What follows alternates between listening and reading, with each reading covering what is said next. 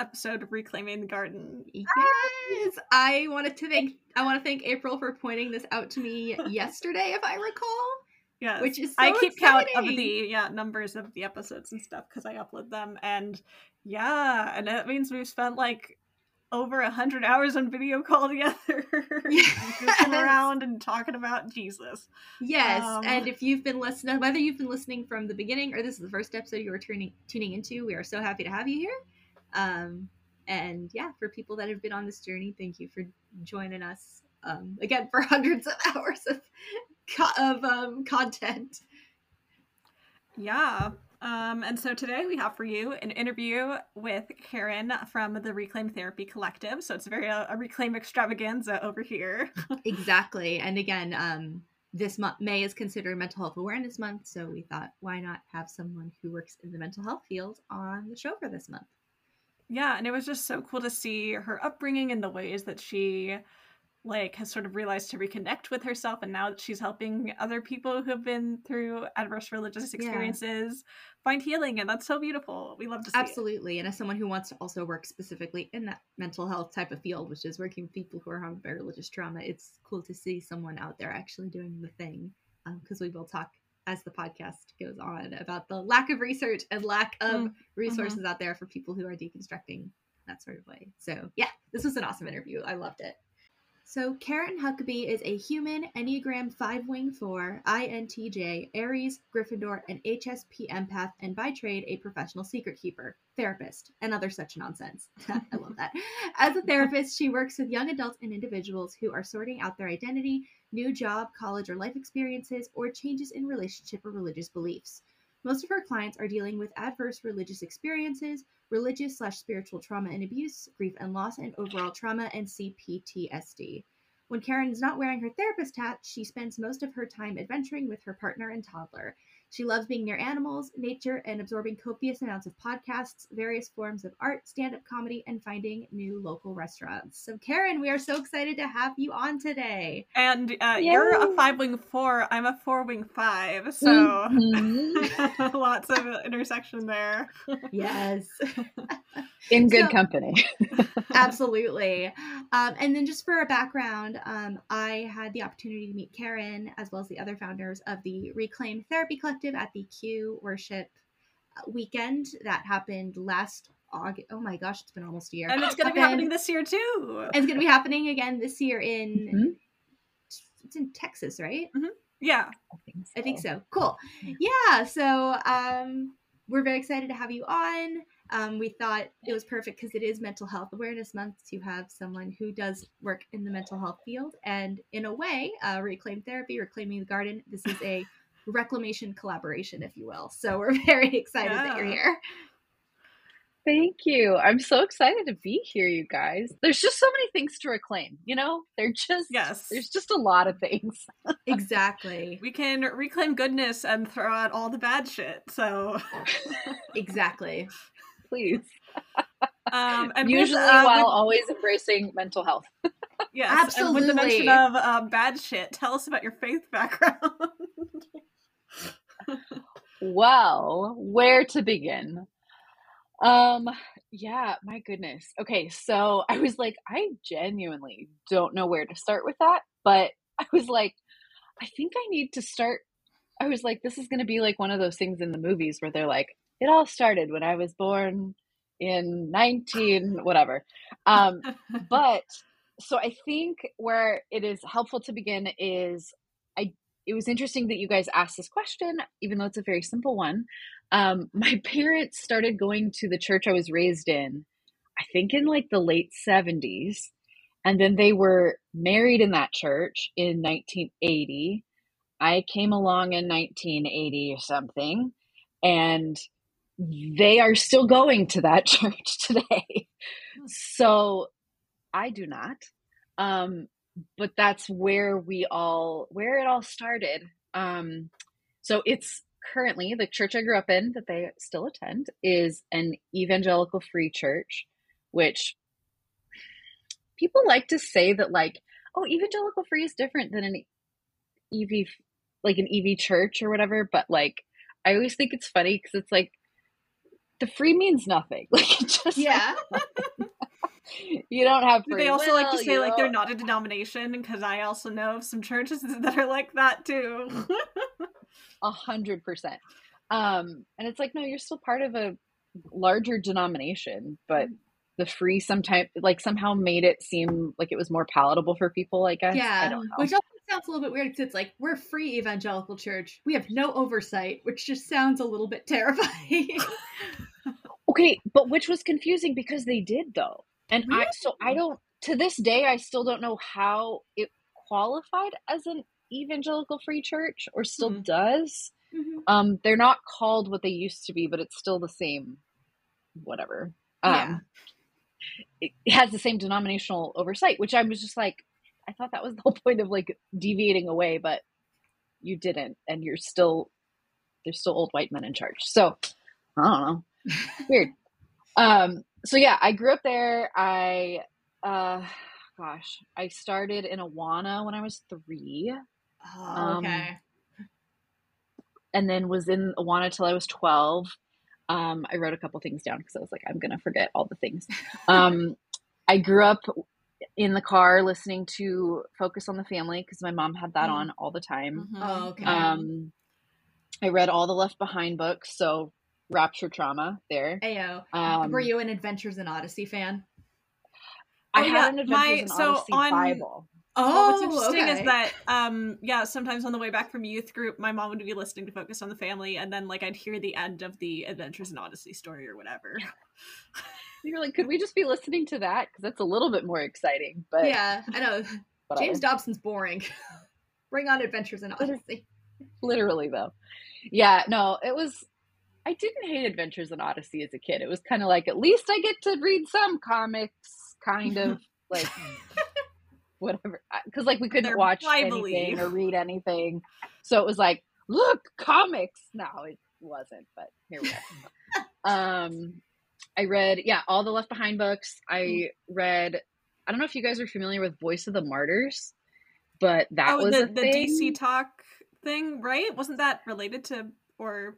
so it started before DC Talk, and it was basically this like publication. I think it was a monthly publication, but then they came out with like these books that uh, it was just basically this like these like huge chronicles of stories of martyrs of the faith, and like they had books for kids, and Huh. I like somehow like ate those up like candy, and, but I was terrified of them. But I read them because it was like I think reading like a train wreck, and I just like couldn't not read it.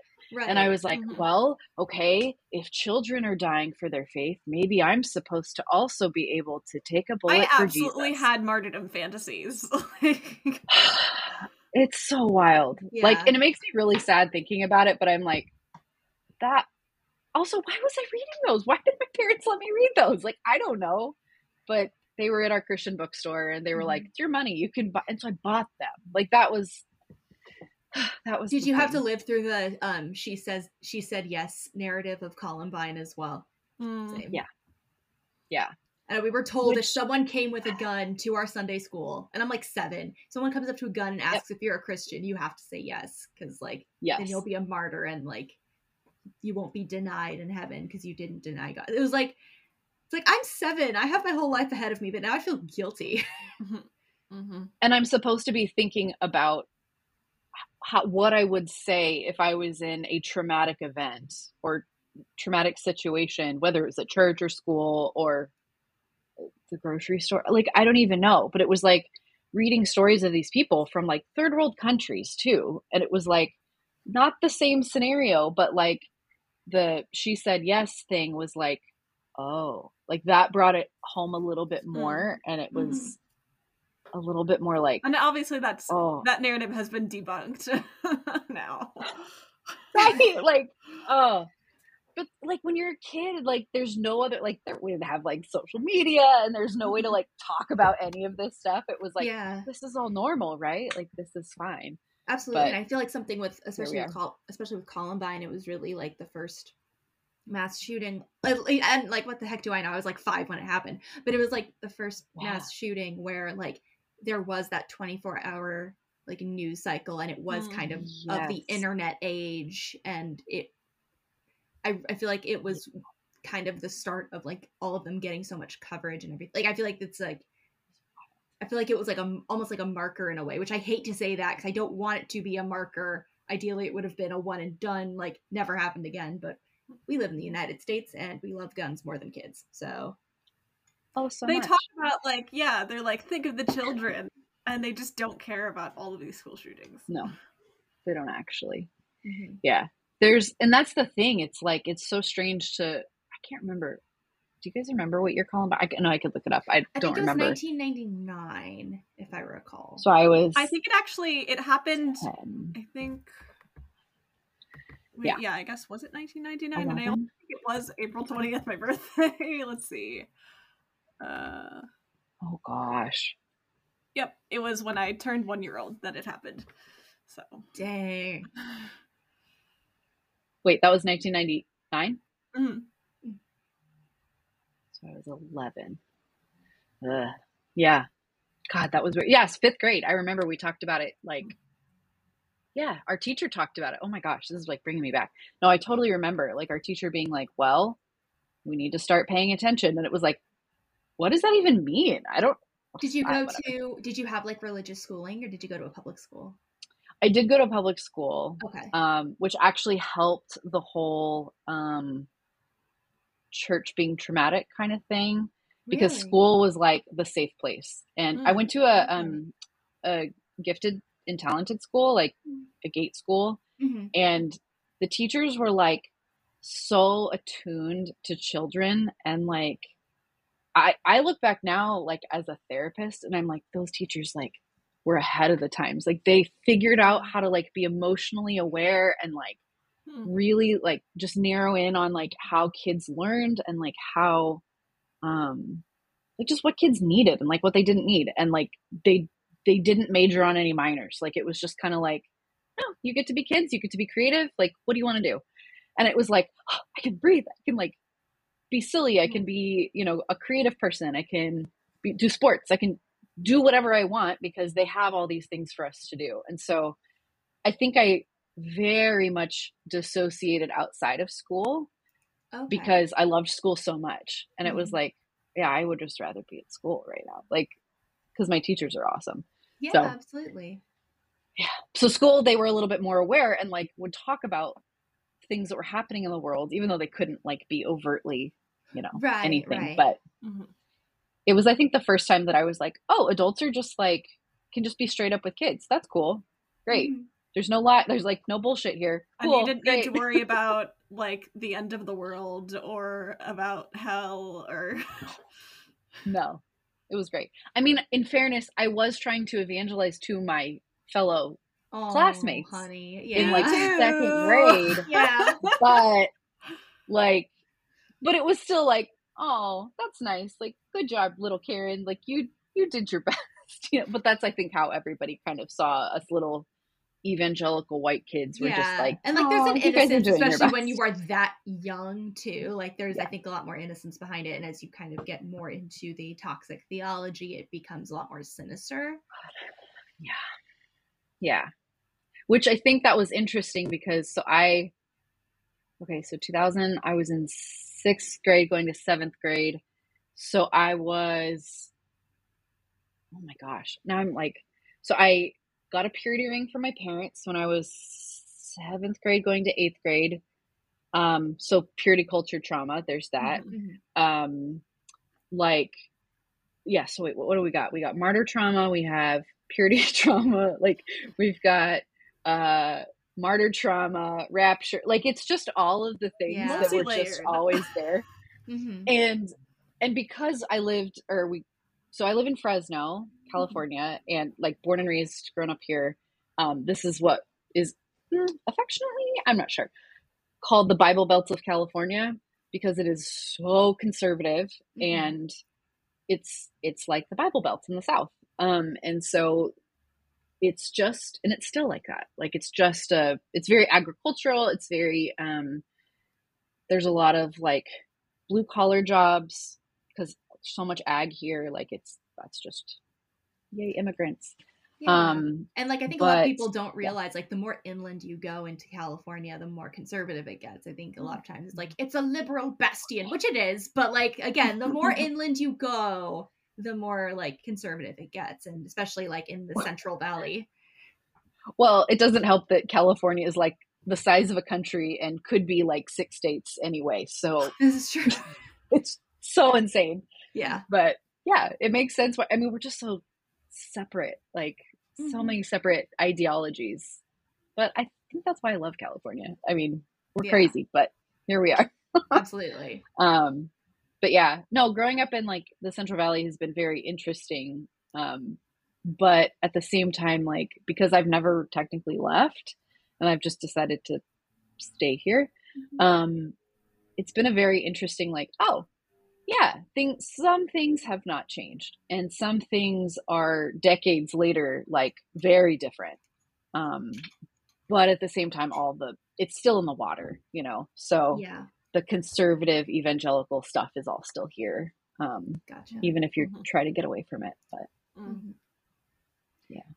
anyway, I don't even remember where I was going with that. But Uh, I think we were. I think we were layering all the traumas on top of each other. Mhm. I know. I guess Which, I'm yay, about that's- like I guess did you have like a youth group you went to? What was your experience of that? Oh yeah, um, yeah. Junior high, high school youth group. Um, I liked youth group. It was fun. Um, I like I Feelings I'm are so complicated. I get it. yeah, it's so like they're right, and then that's the thing about like this black and white narrative that you're given so early that you like try to s- you don't stay, but your by default is like gotta stay black and white. And it's like no, like it was complex. There were multiple things that were true, so therefore there were multiple emotions that were felt. Like about yeah, it, and church so for me had a lot of positive experiences and also some really, really bad ones. So A hundred percent. And it's like uh, loved, like loved our youth pastors. Like I had one pretty much like I had a couple, I guess. Mm-hmm. But like and then I my when I was junior and senior year, like was part of the high school youth group leadership team and gotcha. um, you know, as you know, you gotta not just be separate from the world, you also have to be separate from the uh lesser Christian high school oh kids that are around gosh! you. Yes. Like, my at my church, I went to an evangelical church um, up until I was about seventeen, and I went to public school like in the latter half of my education, and there was a divide between the homeschool slash private Christian school kids Mm. and the public school kids. Was always like, "What's the public school perspective on sex before marriage?" I'm like. I go to a suburban high school. Like it's still kind of abstinence only, but wear a condom. But condoms don't work all the way sometimes. Like it's still the same thing. It also doesn't matter and it was it sucked because it was perpetuated by the parents and by like the adults Yes. in leadership like i don't think the students would necessarily cared no. Now that you say that, yeah, I don't I don't think students cared that much. like it, yeah or if they did it's because someone told them they really had to care about it or like you know don't Yeah. what was it like unequally I, I get that this is more of a marriage thing but like the unequally yoked oh, same. Yeah. Like it right one thing what do you call that proof texting where you make the text be whatever you want it to be like yeah 100%, it's yeah. it's the same they totally took that and ran with it in other areas so Mhm. yeah makes total sense god oh this is like bringing me back you guys. Wow. That's what happens here. i love it. I like i don't know i think it's really helpful to like think about it every once in a while to be like wow there really there really was like really excellent stuff and also like what the fuck was that? Like in the same token like it's Mhm. just absolutely so wild. But we also so every year because we went to an ev free church um i like got so much pride out of this for so long and now i'm like oh my god oh no I did that. Um, I went. So there was a. I don't know if other places did this, but there was a a program. I don't remember how it got started, but it was called OGN, Operation Good News, and I started going the first the summer between my eighth grade year and freshman year of high school, Mhm. and I continued going through college, and then was a leader and took other high school kids and what it was was we went down to San Diego for a week every summer, and it was always the week that overlapped Fourth of July. So there was Mhm. always like a zillion people in San Diego, like yeah. hanging out at the beach. We would spend probably four hours in the morning learning apologetics, and Whoa, wait, four can- hours? Wow. yep, roughly we would like have different classes and like, and it was Mhm. it was fun. They made it fun. It was fun. And then we would partner up with somebody that we didn't know, usually from another church and usually somebody of the opposite sex because they had to make sure that that was a thing. Yeah. Um, we would get $5 for lunch and we would get into a bus and we would go to one of the like 12 or 14 beaches in San Diego and evangelize from for like 4 hours in the heat Oh of the my day at the beach where you we just wanted to swim and hang out at the beach but like no we had to be there and tell people about Jesus. And then at night we would come back to cuz we stayed at Point Loma. Um we would come back and we would do like a dinner and then like 3 hour long worship nights. Mm. And we did that for a week. And Wow. when I was younger, I was like, this is awesome. Like, this is just so great and exciting. And like, I, I had a lot of fervor as a kid. Like, I just. And I you're told really like you're changing the world with like what you're doing and like 100%. is like this is like I'm on God's mission. Not everyone gets to do this. So there's like that excitement. yeah. And I think that, what is it, the passage about like, you know, the entering through the narrow door? Yeah. Um, like, I mean, that also has been taken out of context a zillion ways, but I we we heard that a lot, and I think it was like, well, you guys have the answer, and like, how exciting that you guys have the answer, and the whole like Christian supremacy was just dripping in everything we did Mhm. because. I mean, because it we have just the was to every question, you know? literally. Well, that was what we were. I was always like terrified because what is the verse that says like always be ready to give an answer for the hope that you have, and so it was like, okay, you mean in every hope that we situation? have, though. You know, it's not like the it's not the answer for every situation. It's talking about like why do we have hope in Jesus, you know? Like and that's but that's what it turned into, and Yeah. it then turned into this like i don't know what you would call it, like evangelizing anxiety because it was like the you have to have all the right answers all the, the time. apologetics industrial complex. Ooh, uh, yes, that is a hundred percent what it is. Yeah, I remember being taught because especially growing up in a church and my private school that I went to as a kid, there were very much heavy missionary environments. It was always that thing of like, what if God asks you who you brought with you when you die one day? Oh. Which is terrifying. the guilt to about my friends kid. going to hell. Yes, is real. absolutely. So like I especially like with younger people or people that have been raised in the church, I tend to have a lot more compassion when they're like, "You're gonna go to hell," because it's like that's all you've been taught, and it's Mhm. genuinely coming from a place of fear. Um, And a distorted sense of love, Yeah. I would say, you know, because like it, it, if you really believe in hell, you should be screaming on the streets about it, like. which is what we did like Yeah. that was the thing it was like we if that's all you've been taught which it was I, I will literally do that. Like we would watch um what do you call uh oh my gosh those rob bell videos the Nooma videos. Hmm. and there was one called bullhorn guy and it actually was pretty good. And it was basically like don't be an asshole in telling people about jesus. And it was like but we are though. Like we we we are the bullhorn guy. Like we are the the ones who are bullhorn just and like the bright yellow signs. yes a hundred percent so it was like i i couldn't e- even even when i started deconstructing i was like i couldn't square those i was like well but it but like the bible says that like this is how you have to do this yeah, it's like go And forth so- and make disciples of all the nations and that whole sort of thing. which is Yeah. actually So- about being in relationship with people instead of just like sending them off after they pray a prayer. Yeah. Mm-hmm. Instead we were accosting people who were tanning and asleep on the beach and we're just like do you have jesus? And they're like what?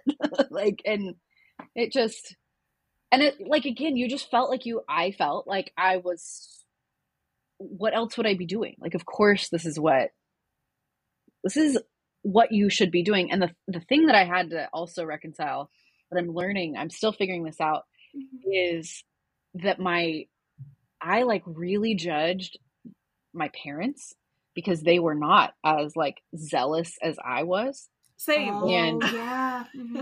I felt like my so, my spiritual formation was so much more from my youth group than from my parents.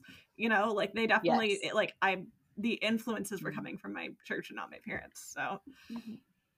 yeah, which it's just wild that that's how it ends up happening. I mean, it makes sense because that's like who you're around the most and and you like love your friends and you like love hanging out together and you're like we're all, they're all like we're all gonna do this and you're like cool great. And what we would end up doing too after this trip every year we would go like every sunday night afterwards like through through the rest of the summer before school started we would like go to the, our local like mall basically and like go evangelize to people who are like going to the movies and stuff. And it was like okay yeah, I guess this is what we're doing. Like, this is our life. And then usually then it was like 6 a.m. prayer meetings once a week. And this was like in high school. Like, this is what we're doing in high school before everything. And I'm like, after I've, I've worked with a lot of folks who are Mormons, and I'm like, we were basically what doing what Mormons do, like having class once a week, like at 6 a.m. Yeah. And what are mm-hmm. we doing? Yeah. We're not sleeping. That's what we're do- not doing. Like, which we should be doing, but mm-hmm. here we are. Yeah, I'm curious to know because so, you said at first those mission mission trips, for lack of better phrasing, to San Diego were awesome, especially like when you first started out. Like, what was the shift? Um, like, when did you start maybe feeling a little bit differently about them? Far too late. like, it took way too long to figure it out. I mean, no um, such thing, but I get it. I know, I know. Yeah, yeah I mean, oh my god. I, so probably was honestly after I graduated and I became like a high school leader, um, in in that time I also uh, started dating a guy who is now my husband, and we uh, he was the youth pastor of another church, and so like I, I oh God, it got so convoluted. Um, our youth our the churches knew each other obviously but our church went and their church didn't. And then i was like well since we're dating like do you guys want to come on this very cool church trip that we've done ever since i was basically a child? And he was like sure like let's go. And so they all went and then we dated obviously for a while. Um but the conversations we would have and like there that like his youth group kids were having they were like this is dumb. Why are we doing this? Like, because they were not an like evangelical church and they just had a different demographic than we had and yeah. I was like oh this is kind of yeah this is kind of dumb and i've been doing this for more than 10 years and like nothing's changed. It's all the same. Like why wait i think things are supposed to change a little like and it was it wasn't even about god or anything. It was just like wait like this isn't even how people like to talking about things. Like this isn't how people change their mind about anything. Like if they do, it's in relationship with somebody and it's after a super long time. And like, why are we doing this cold contact shit? Like this mm-hmm. doesn't even work. Like, why are we even doing this?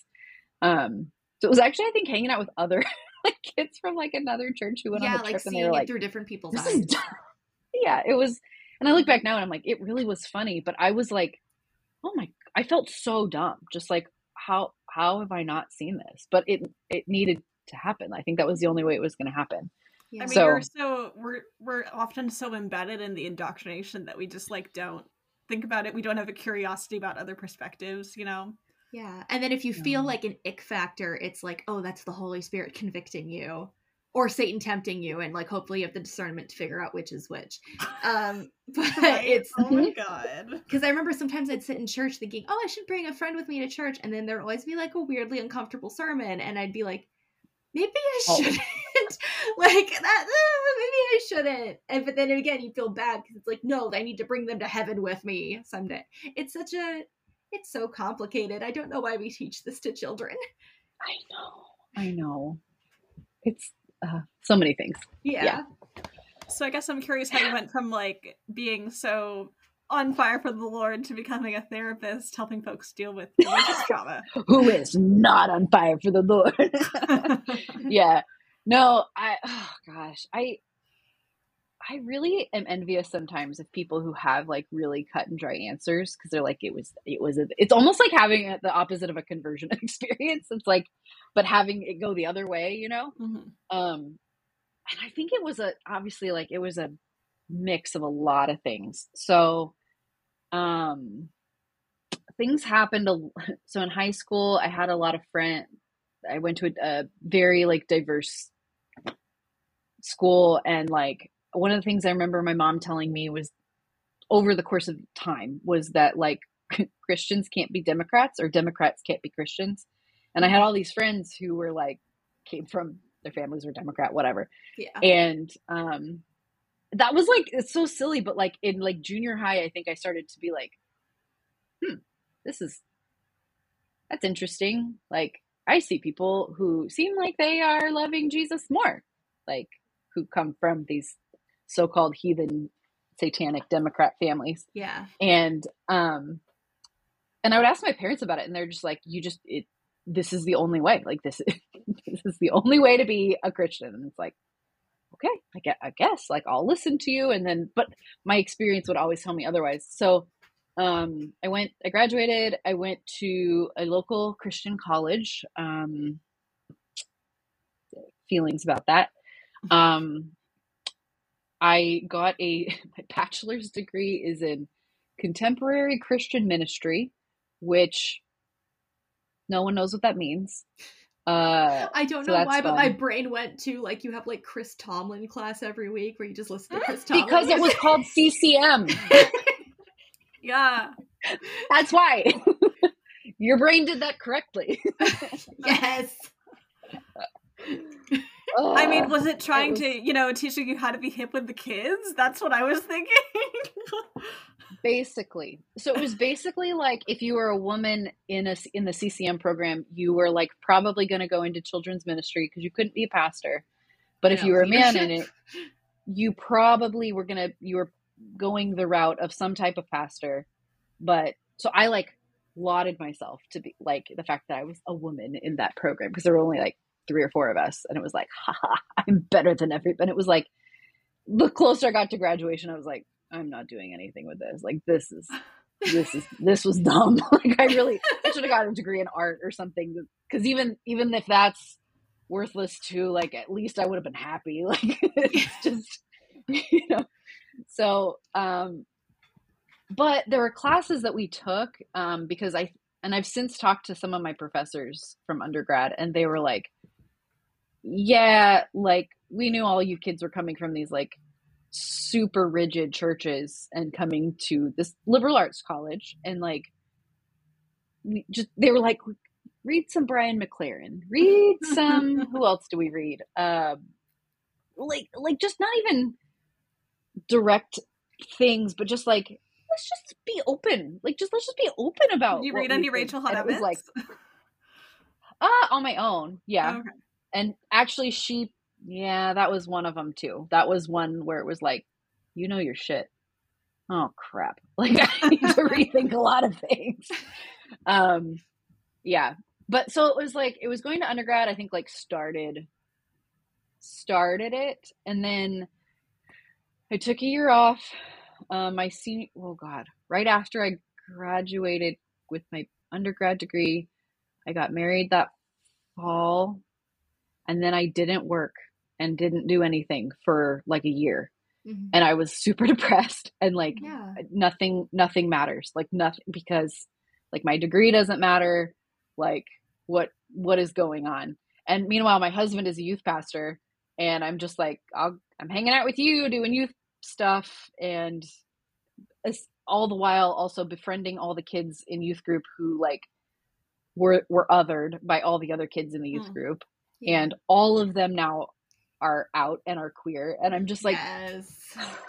okay well this is this is my life. Like this is what ha- ended up happening was just like making relationships with people and just being like i don't care who the fuck you are. Like do whatever you want. Like if jesus is real which currently no idea but like just don't be an asshole. And people are being assholes to you. So like that's not okay. Like can we just all be not assholes together? Like Mhm. and that's kind of how it all just I think ended up and I was like all right, I just need to not be around church things for a while. Yeah, then absolutely. I was trying to figure out what to do and um I think it was it's been probably about a year and several random people in my life had been like, "Have you thought about like being a therapist?" And I was like, "What is that?" I don't know what that is. and- Mhm.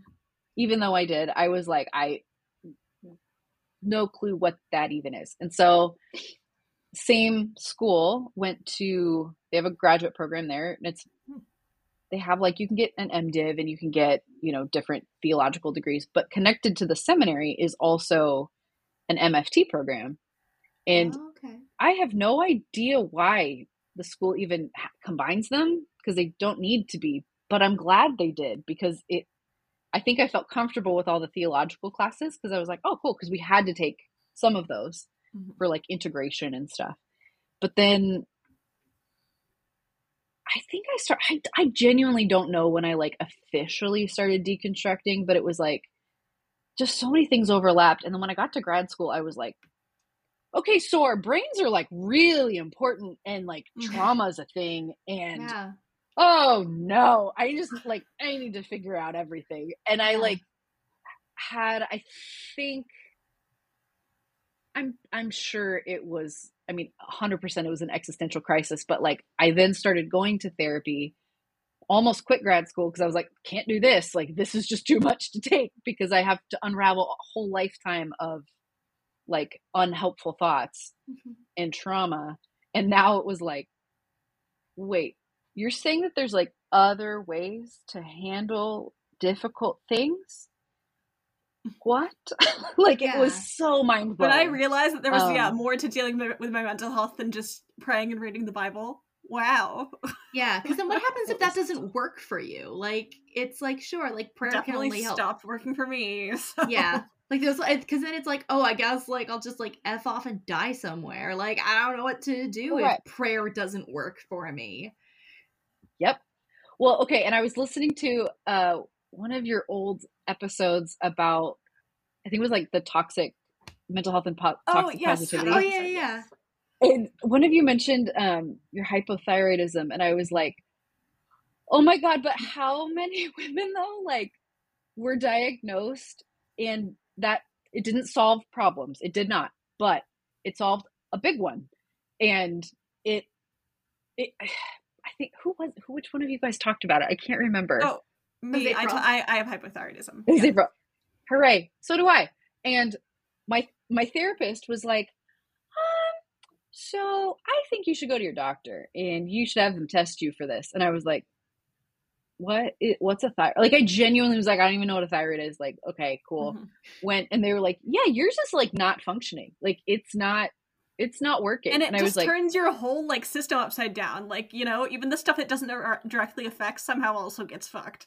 So it was like yeah she was like yeah you're kind of like your emotions aren't like uh how did i forget how she said it but it was like she's like they're not like connecting with the with appropriately with the thing that's causing them like you're depressed about things that like aren't de- like aren't depressing and i was like what it, it, and not it wasn't in a bad way like i i see you thinking that it was like i I think a lot of it was like dysthymia, like where it was just like Yeah. just kind of this low level like dissatisfaction and just like un like things just felt off all the time. And I was like, this is how people feel, right? And she was like, no, it's not how people feel all the time. Like it's fine to feel that, but like not all the time. So then when I started medication, I was like, is this how people feel? Like, is this normal? Like I this is wild. Yes. And like literally in college was the first time or in grad school was the first time I was like, like your body doesn't always hurt all the time because of anxiety like what that's i like that in, in and of itself was just like mind-blowing for me and I, I went back to her and i was like i don't need therapy she's like oh yes you do like yeah you do though yes. um i was like no but medicine she's like yeah but for up until recently you thought you shouldn't take medicine so like you need to be in therapy. I was like, okay, fine. Like, we'll continue this, I guess. Um, but it was so just like one thing after another just kept like changing how I saw the world and just reformatting all the the ways in which my brain had been formatted before and was like mm-hmm. oh this is actually much nicer and mm-hmm. much more real and much more um i don't even know like it was weird to like be in situations that felt really bad like physically or emotionally but still feeling peace because it was like oh i'm not doing anything wrong. I'm like yeah. just having a physical reaction to the world around me and my body is acting accordingly. Hey thank you so much. Like you could be so much kinder to yourself when you understand your body and your mind. Wow. Yeah. So it was i mean it was so many things that had overlapped and then like yeah not seeing your body as like the devil basically you know um that also helped. But it was like oh like learning how to actually listen to yourself. And so I, that was i think the biggest thing in grad school. And also just learning about like just the different ways that people are and just mm-hmm. that humans are not no nothing is one size fits all like ever. And so and and having this like weird realization that something see this is the weird part that i still am like hmm i wonder about this because there was a time in grad school when I, I it was I forget which class I was in, but there was something where it was like it, something in me was like, you knew this a long time ago, mm. but you didn't listen to it. Yeah. And like, and, and realizing it was like, when, when whoever is saying that is saying you knew this a long time ago,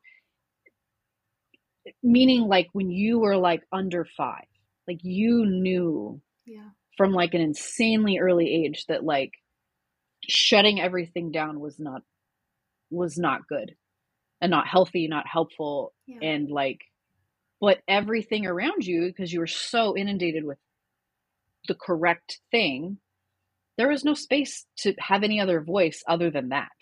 Mm-hmm. And so, like, we need to figure out how to be self-compassionate yeah and when when you said that like a part of yourself knew this for a long time i think about how like i think so much of the social anxiety that i felt in a youth group context like was my body tell my queer body telling me that i was not safe there you know like my body yeah. knew but i wasn't mm. i couldn't like interpret that i was just sort of like ah i just need to like get over my social anxiety you know and then just like try to connect yeah. with people more there oh yeah. I like and i and even i hear that and i'm like like i hate that you had that experience and also i'm glad you had that experience. It's that like learning to sit in both of like man i hate that sometimes like the worst feelings are like the things that teach you the most or the the experiences that are awful and traumatic are like well but maybe something in me is telling me the truth. Absolutely. and and not that other people aren't but they don't know correctly like that there isn't really a correct thing like exactly. to be happening. You're so here. conditioned to not listen to that part of yourself, mm-hmm. and then mm-hmm. like even from the quote unquote biblical context, yeah, because like oh, like, the heart is we deceitful. can't listen. Yeah, we can't listen to our body. We can't listen to our heart or mind either. Like all of those things are apparently deceitful. Wow. The only thing we can listen to is like God and the pastor and the Bible. Yeah, and, and so God's voice so completely... also sounds very different for every single person, as we have yes. seen and witnessed. Oh my god yeah well and like yeah the the whole um i forget what verse it is but where it was like i guess it is the heart is deceitful and desperately wicked who can know it and it's like mm-hmm. i remember as a kid feeling offended reading that for the first time it was like but but why like just completely just having a physical reaction to that being like i don't think that's true but like having to believe that it's true because mm-hmm. that what else are you going to believe um and now like the work that i'm doing with people is just like that i've been doing with myself like in my own therapy but also in just the work that i do too it's just like oh my god like so much of life is just not boxy. Like it's yeah. just not. And yeah. the boxes are usually what trips people up and the like walls are fake. creates the walls are fake. And like the certainty is what is killing people. And like uh, the existential crisis whatever i had and you know well also yeah i was college too other stuff happened there but Mhm. like for sure i had su- suicidal ideation like Yeah. in college and also in grad school Mhm. because i was like if this is real like i'm having to revamp everything yeah. that that I was taught. And I am fully it was so strange because I know that a lot of people I I mean close friends, family members who've also shared similar like paths. They're like there's so much resistance. And it and I understand that. Yeah. But it was so weird for me because I felt like I had this like oh of course that's true. Like of of course. And it was so I felt a little strange that it was so easy for me to accept a different way of thinking because that is the opposite is all I had known. But it was like, I really don't like it almost killed me. Like, Yeah. Uh, so I can't, I can't think that that taken to its nth degree is healthy for people. No, like, I just I- can't. And it honestly kind of makes me think of like where it's like kind of like your body and mind had kind of been resisting the thoughts that you have now in a way and then when you were able to accept them they just kind of came to like realizing that god forbid being gay isn't a sin like i had to especially as like my own worldview started to open and i started to meet more people i had to it was getting a lot harder to convince myself of that where it was like it's a sin or like maybe it's or i don't know maybe it's not a sin but like you shouldn't act on it or like trying to almost kind of justify what i had been taught and then like once i mm-hmm. was able to kind of let go of that it was like oh yeah no it's not Yeah, sin that's I mean, for me, yeah, it was only after I theologically like became affirming that I was a- able to even remember the fact that I had had crushes on girls because it was just so like completely repressed deep inside me. Um, Mm. and then I, and then of course when they that started happening, and I was like, oh, I had a crush on a ton of girls. I was like, I don't know what to do with this. Oh, um, like that's so beautiful and also it's it's like i actually my therapist told me recently i, I need to like totally look into this more because i don't know Mhm. hardly anything about it but there's a thing right now um it's something i think it's called HeartMath i don't know if that's Hmm, even huh. correct but it's this it's something where there there's people doing research about it where they're connecting literally like you know sensors to people's like brain waves Hmm. their like stuff that's going on in their heart and then stuff that's going on like in their like digestive system and Yeah. like the way that everything is functioning and i forget what kind of tests that they're putting people through but it's like things that make you feel shame things that make you feel guilt things that make you feel love things that make you feel like Hmm. uh like not just emotions but just like um like attitudes that like mhm. yeah can make you feel a lot of different things. And they're finding, ironically, that when people are in a state of, um, there's three things. It's like love. I don't know the second one, and or acceptance. Like one of those Mhm. three, at least, all of your systems work correctly Mm. together. And I was Oh, like, yeah What? It, like, okay, it's also just science as well. Like, so science is finally catching up to like yeah what we've all learned is like no our bodies are are accurate and and know what they want like Mhm, mhm. there is nothing wrong with what our bodies want and like there was a thing recently too where one of my think i don't remember who it was but they were talking about like of the two things that can lie like your body or your mind which one can lie to you your mind yeah like your mind is the thing that lies. Yeah. Your body does not lie. Your body Oh, yeah. cannot lie. And we do not believe our bodies most of the time because of Mm. how we've been conditioned. So when people like decide like learn about or like have this like realization of like, oh, I've always liked girls. Like I've always had crushes on girls. Like your body was never lying. Like your Mhm. it was our minds that were just like, uh, yeah, we can't, we just can't do that yet. Like, and they're just so out of sync. Mhm. And oh, it just it breaks my heart to like.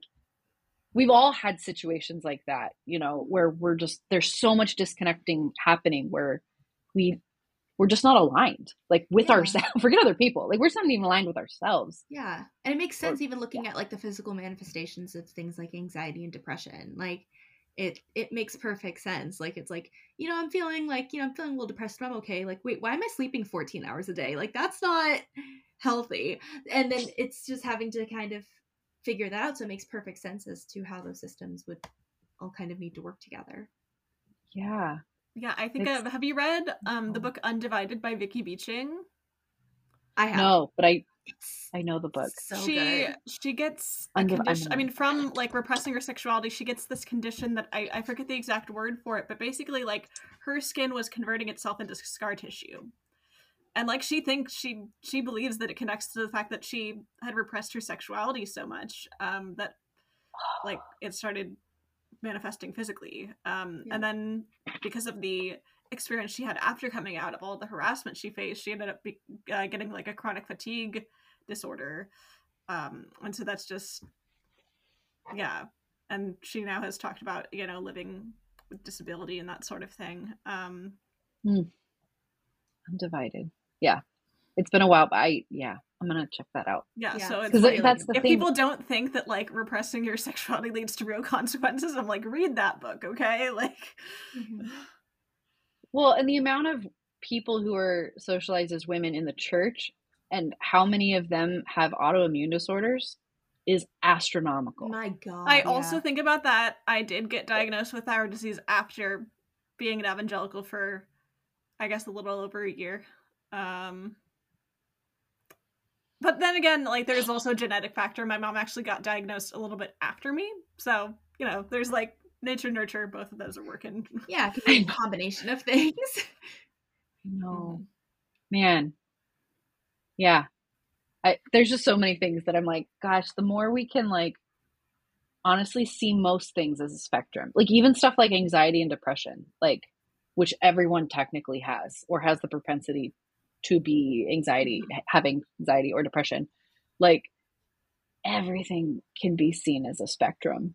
And mm-hmm. like just the box i don't know why i just keep thinking about this because it's been a lot recently but like like boxes just don't work like they boxes do help when we like need to like get shit done and like you know absolutely accomplish tasks and things like that but like when it comes to just like letting things be what they are in our li- like our bodies and our you mm-hmm. know uh, who we love and mm-hmm. what we eat and like just the way in which we live life. It's like nope boxes don't work there. Like you know if it helps you stay safe it helps you stay like sane okay like but that's not for everybody. Like not everybody needs to live exactly in these little tight shit boxes. So yeah it's wild. Absolutely. And I'm curious to know as well, as we have about maybe 10 minutes left, I I Yeah. realize this might be like a question where it's like, wait, there's more. Okay. Um, what um reclaim therapy, what um Mhm. Yeah. obviously like I, I imagine your experiences inspired you to kind of start working with this and everything, but what has Yeah, how did it experience- start? How did Yeah. Reclaim start? Yeah, so um, I am one of the co-founders of the Reclaim Therapy Collective in Fresno, and we just um, passed one year of being Yes. an entity, which is so exciting. Um, we're literally pinching ourselves and just like, this isn't real, is it? Oh, it's real. Okay, uh, we have no idea what we're doing. Okay, great. Let's just keep going. Um, so I was going to say everything started in 2020, but no. Um, 2016, I a lot of therapists. So I I graduated with my um, MA in 2015. 2016 was when hmm, a lot of things happened politically, Mhm. and uh, around that time and a little after was when a lot of specific like specifically people in the mental health field were like people are not okay obviously but like specific like it was like a collective unconscious like things are going on and like way more people are who are paying attention are just like not okay with themselves because of like Yeah. things that are going on. Um and just so many things are being triggered like certain people are now unsafe in homes like that were that maybe used to be. Um i mean maybe not really actually safe but here we are. Um and so therapists in general were just kind of like something's happening like and obviously we're aware of it like we know what's going on in the world but also just like something is happening in people's subconscious subconsciousnesses and psyches Yeah. that like maybe had in just a new way that like hasn't maybe been seen in this way before. Mhm. And so fast forward to beginning of 20 maybe end of 2019 beginning of 2020 and like The calm the before the storm. climate Yeah. uh-huh well and but the political climate was still uh hairy oh, of course, of it- course. hmm Um, and and I, I think it was kind of this mix of like seeing an influx of clients who were just like, we are not mentally or emotionally safe, like in the places where we have usually been safe. Um, plus, then COVID happened, like yeah. this That weird like was, overlap a massive of, time. surge of like mental health issues because like i Oh. mean i know for like anna that's when you started really reconsidering like faith and such right Yeah, absolutely. Because then all of a sudden, I had a bunch of time on my hands to do these things. You're like, oh, look at all this time to investigate all the things that are happening. All right, well, here we are.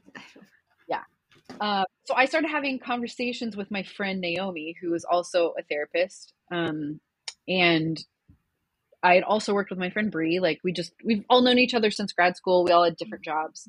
Um, all of us were part of church leadership in some capacity.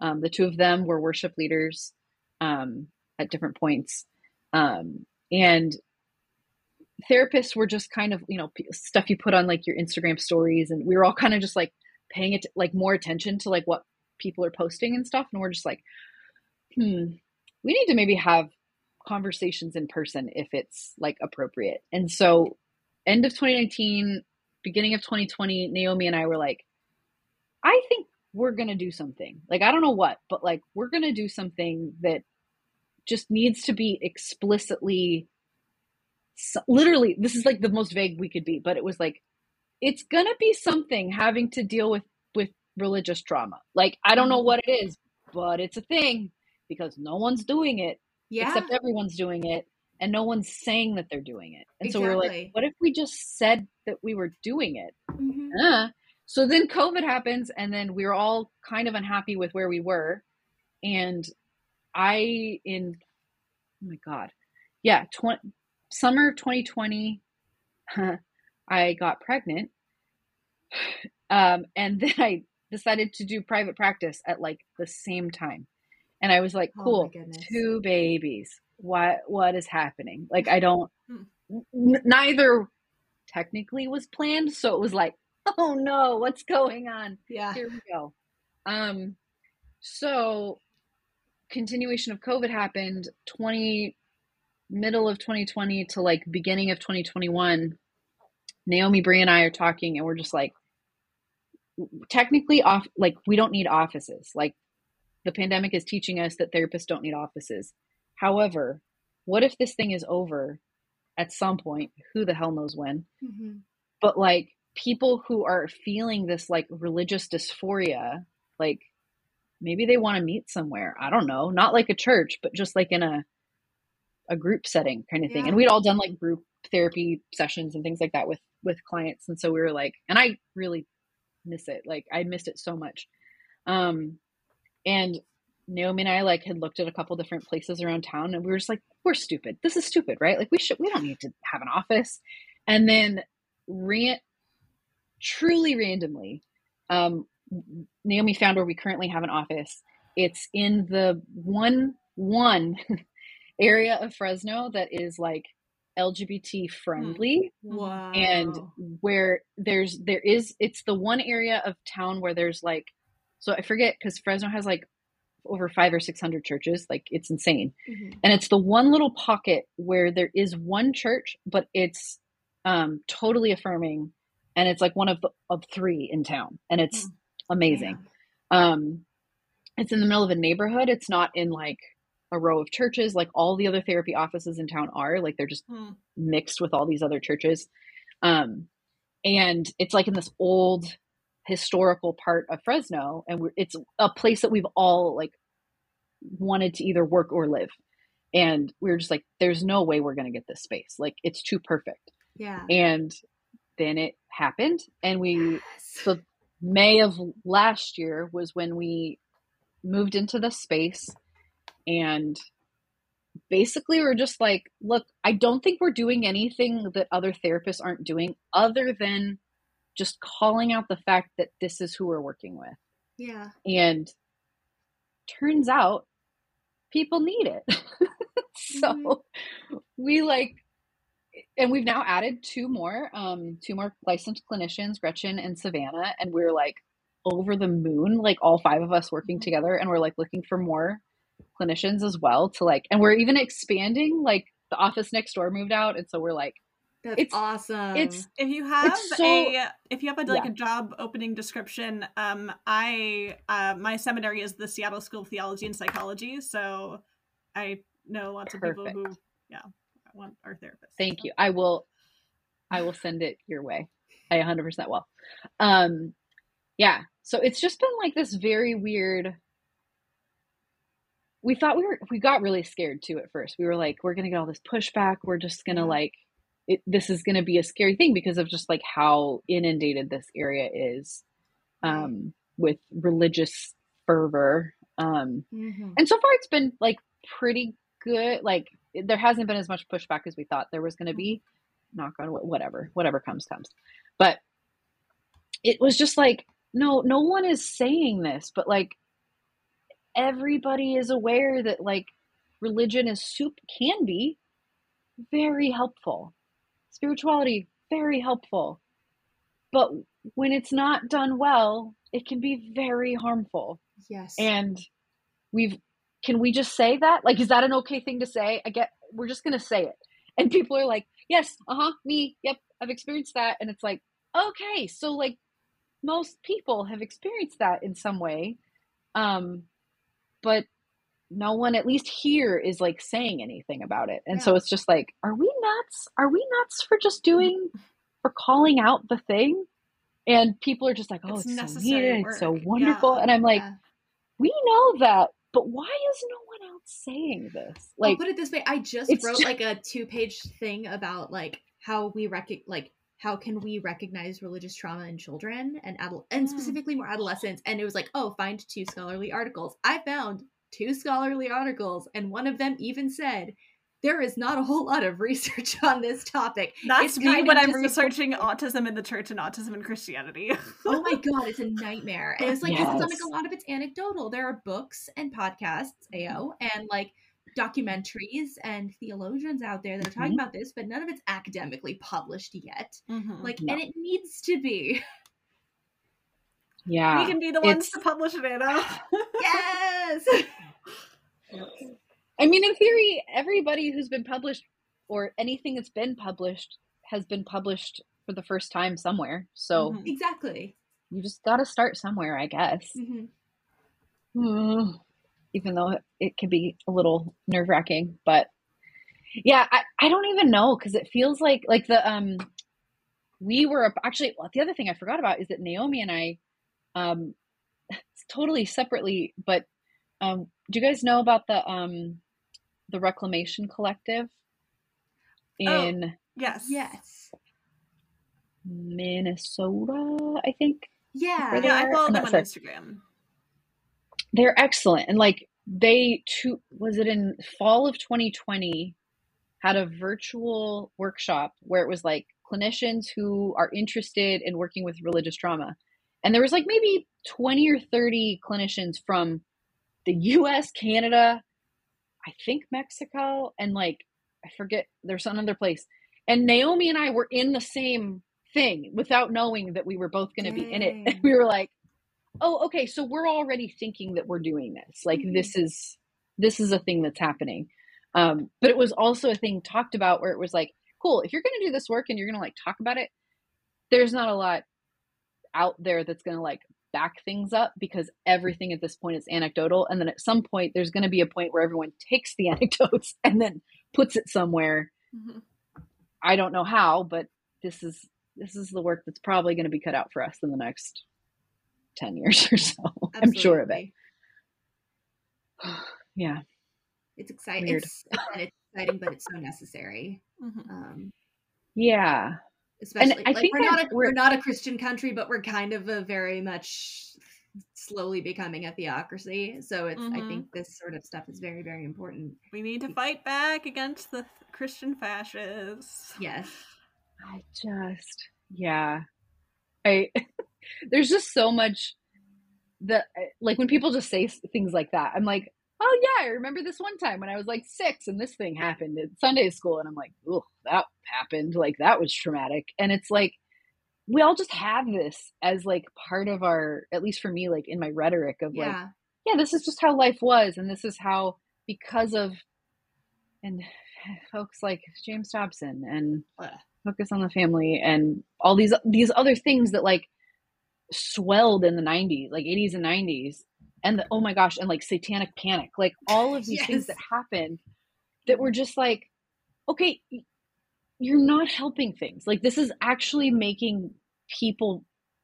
uh, m- I never want to say like worse, like because I, I hate like hyperbole, but like yeah. it's you're it's it's not helpful. Like none of this is helpful, and it's actually harming a lot of people. But because you see it as a black and white issue, you're not going to look at how it's harming people.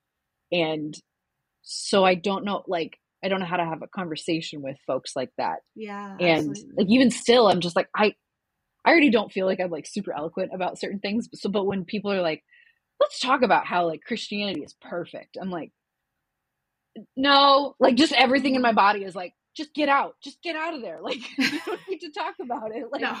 because you don't need to and leave it to people who want to talk about it you just know that people are hurt so like go hang out with people who are hurt by Yeah. it Also, because feel like that's if what you you're have to doing right say that your thing is perfect, it probably isn't. It's like that overcompensation. Yeah, no. it's like when guys say I'm a nice guy.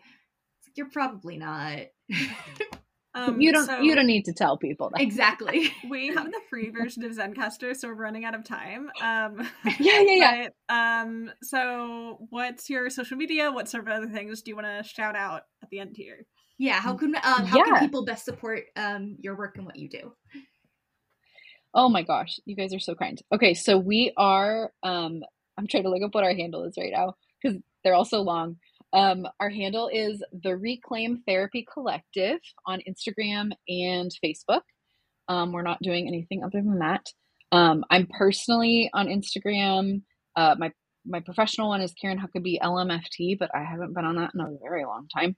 Um but if you also just go to um the reclaimtherapycollective.com you can see like all the stuff we're doing we're doing like embodied yoga once a month we're doing like naomi does paint all the feelings um, these Mhm. workshops every month where we just help people paint their feelings it's just Oh, it's so lovely cool. I remember doing that Um, at the at the Q worship weekend. That was freaking awesome. it was so fun Yeah. i know so we're doing we're just doing a lot of fun things and we're trying to figure out how to like partner with local um like we're we're partnered with a local PFLAG group and like Mm, we're trying to figure out stuff to do for pride and like yeah. I don't know. We're just trying to figure out how to like be there for people if they need it and and if you don't need us, you don't need us. it's kind of that. Like take it or leave it. We're happy with that. Um so we're just like excited to try new shit and like be women who are like trying to not do hierarchies in business because that shit's annoying and Yes. stupid. Non-hierarchical So- leadership. Woohoo! It. That's Yep. awesome. Well, thank you so so much Yeah. for being on. Um, and yeah, um, thank you for being here. And we can't wait to see what Reclaim Therapy continues to do in the future. Thanks guys. Really Yeah. appreciate it. Thanks for reclaiming all the things. yes.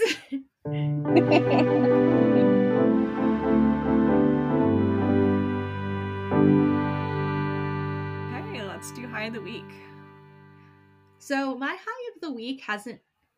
Ha- okay, by the time this episode comes out, I will be in New York. I will have walked and gotten my uh, fake diploma because I'm Mhm. technically I'm not done done till August, but I will be in New York City with my partner. So that hasn't happened yet. I assume that's going to be a highlight by the time this episode comes out. Right now, I am just getting my ass. Your grad cap looks amazing. Thank you. I will post a photo on our story, but it's lavender. It has the the gay pride flag. It has the trans pride flag. They're little lavender on there, and All the gay put, imagery packed into one. I yes, and then I also put Imago Dei in like holographic letters on there too. Ah, yay, So it turned out really well. But yeah, that's going to be my highlight of the week.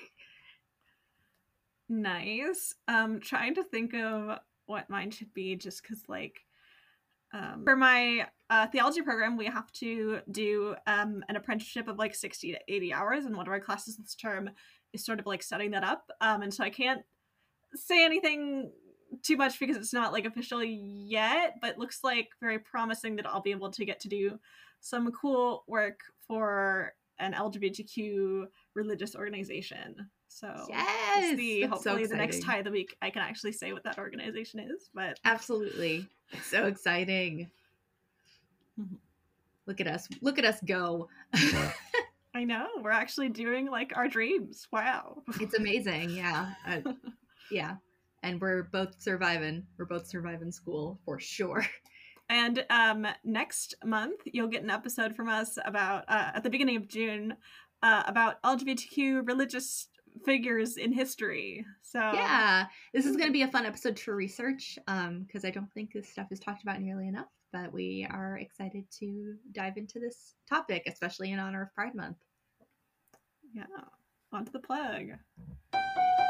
Thank you so much for tuning into this episode of Reclaiming the Garden. You can follow us on Instagram, YouTube, and Facebook at Reclaiming the Garden or on Twitter at RT Garden Podcast. Be sure to check out our Patreon for exclusive episodes, and you can always check out our merch store to get t shirts, mugs, and other fun merchandise. If you are able to, please be sure to rate and review on Apple Podcasts and Spotify as it does boost us in the algorithm. But we are grateful that you are here and listening, so if that's all you can do, we appreciate you. Thank you so much for listening, and we'll catch you soon.